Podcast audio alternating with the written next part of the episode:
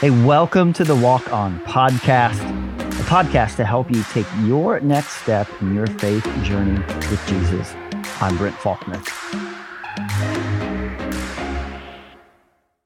Wouldn't it have been great to be a disciple and be with Jesus? I mean, if Jesus is who the Bible says he is, and if he did all that the Bible said he did, how amazing would it have been to have a front row seat to all of that action?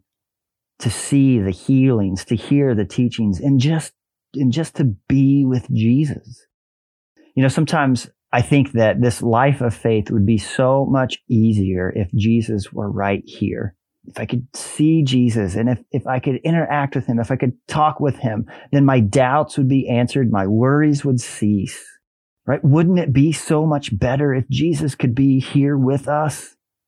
Well, Jesus doesn't think so. In John 16, 7, Jesus is talking to his disciples and telling them all the things that are going to be happening. And then he says, but in fact, it is best for you that I go away. How could it be best for them if Jesus leaves them? He goes on to say, because if I don't, the Holy Spirit won't come. But if I do go away, then I will send him to you. You know, as you look at the flow of scripture, you see God taking step after step closer to his creation. So in Exodus, after God leads the Israelites into freedom from Egypt, God shows up as a cloud in the sky and a pillar of fire at night, leading them where they need to go, a visible presence to them.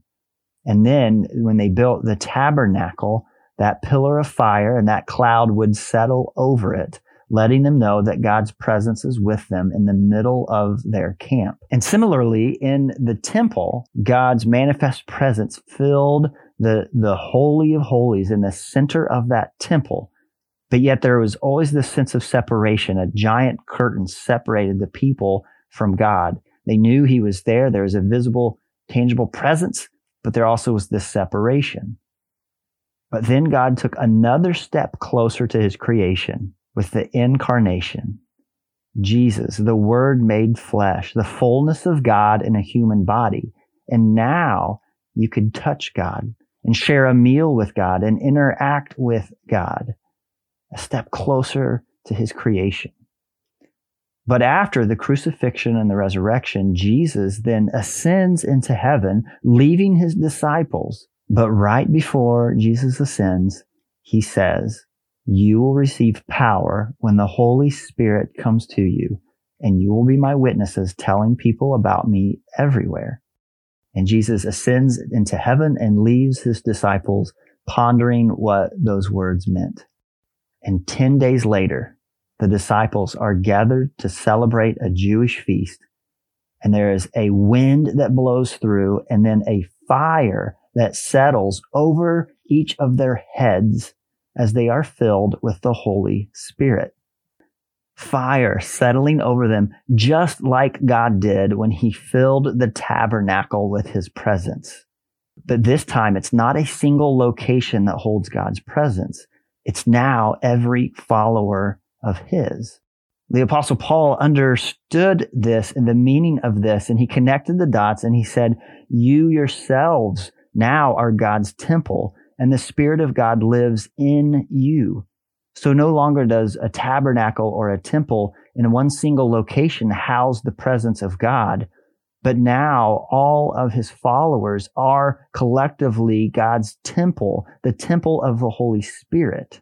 And likewise, when the early Christians understood that while the person of Jesus is in heaven, that his body still remains collectively through the church. And Paul understands this as well. He says that we are Christ's body. Each of us together make up the, the body of Christ. And now we are his hands and his feet and his representatives to the world around us. So don't miss this. Don't miss this progression. We think seeing a pillar of fire in the sky would be a miraculous sign. We think that if we could just witness Jesus healing someone or just be in his presence to talk with him, then, then it would be this miraculous moment that would strengthen our faith. But don't miss the reality of what the biblical writers are trying to connect the dots to help us understand. The very spirit of the living God is among us, is in us, working in us, working through us. So we are no longer separated from God. He is intimately a part of who we are. The Spirit of God is within you. And that Spirit works in us in all kinds of different ways. Titus 3 tells us that the Holy Spirit gives us the ability to even believe um, the Gospel of John tells us that the Holy Spirit will teach us and will lead us into all truth and give us the strength and the power we need to follow that truth. Galatians 5 tells us that the Holy Spirit will work in us to give us all that we need to produce a godly life, to produce the fruits of the Spirit. We're told in 1 Corinthians 12 that the Holy Spirit gives us the power to make a difference in our communities, to, to be able to have gifts and abilities placed inside of us to use to serve and to build up the church. In Acts 1 8, it says that the Holy Spirit will give us the power to be a witness, to simply tell what we've seen and what we've heard so that our life and our words point to the glory of God and the presence of the Spirit within us. And that Holy Spirit inside of us is what makes an intimate relationship with God possible. God is within us, leading us, guiding us, comforting us, empowering us to live the kind of life He originally created us to live. And so if the Holy Spirit is available to us and in us and among us, and if the Spirit gives us the ability and power to do all those things, you may be asking, why don't I experience that? I think the Spirit of God is often a still small voice in our life. And we have so many other voices and so many other noises drowning it out. And if you're like me, there are many times of my day that I go just from activity to activity, from voice to voice, from noise to noise, from input to input to input. And I never stop and pause and listen. The Holy Spirit does not force itself upon you.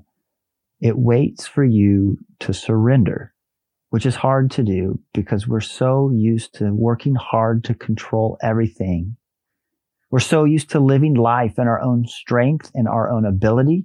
We see that any outcome is equivalent to the amount of effort that we put in. And so we grit our teeth and we white knuckle it and we use all of our energy and all of our strength to try to get what we want, to try to do what we want to do and bring about the results that we want to see. And so then when it comes to our faith in Jesus, we take the exact same approach.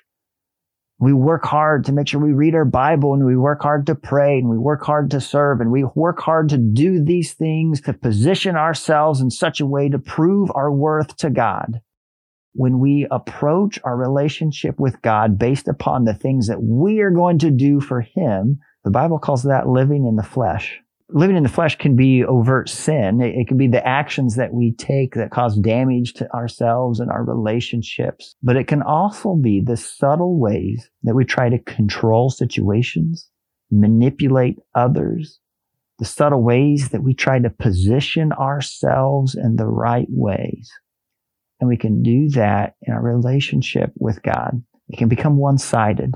Where we do all this effort and all this work trying to get God to bless us and give us what we want. But the Holy Spirit is found in surrender.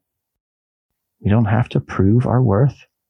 We don't have to work hard to get God to like us more. The very presence of God is within you. We simply have to pause to cut out the noise and the voices and surrender in Galatians 5, Paul talks about living in the Spirit and what it looks like to live uh, a life in spirit, what it looks like to live a life in flesh. Uh, and then he uses this phrase that sticks out to me. Let us then keep in step with the Spirit. keep in step with the Spirit. I was in marching band when I was in high school. And a marching band is judged upon how well they play music and how well they march in step to that music. If you've ever seen a good marching band, it's amazing to see them all step together, the same moments. If you've ever seen a bad marching band, you know how someone out of step sticks out like a sore thumb.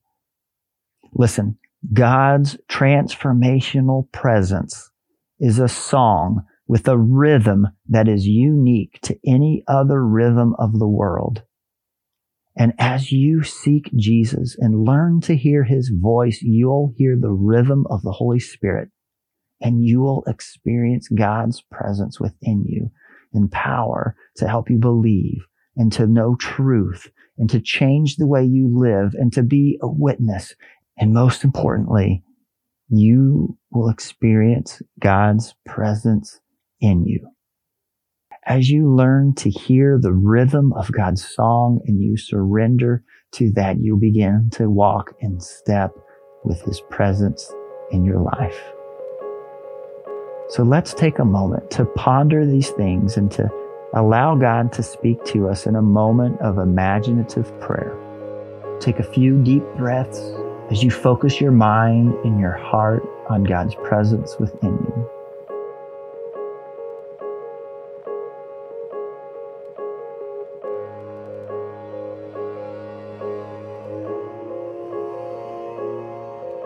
Imagine you're walking down a busy city block.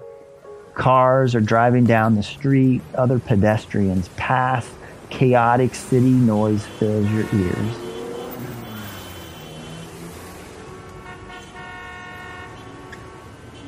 But as you walk, you hear faint music. Where's it coming from? It's not coming from the buildings. It's not coming from the cars on the street. It's not coming from the other people around you on the sidewalk. It's closer than that. It's faint, but it's there. You realize that the music is playing from headphones draped around your neck. You had forgotten. You started your day listening to music. But in the hustle and bustle of the day, you'd stop listening and you didn't even realize that the music was still playing. You put on the headphones. The music becomes clear, overcoming the city noise.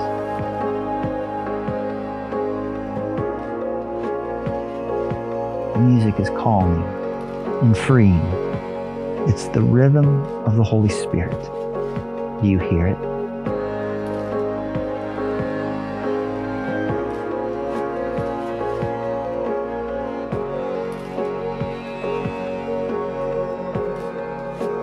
As you listen, you begin to realize that your pace has changed and you find yourself walking to the rhythm of the music, the rhythm of God's Spirit. And even though others are walking on the sidewalk too, your steps are different somehow. A unique rhythm of light and love. And you think to yourself, I don't know why I wasn't listening to this earlier. I wish everyone could hear this song.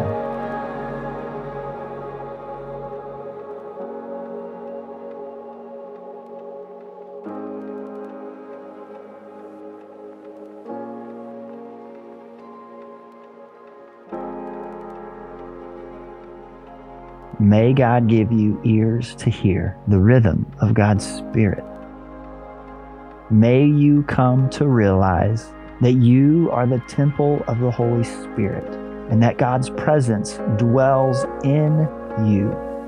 And you are never alone. And it's never just up to you. God is with you.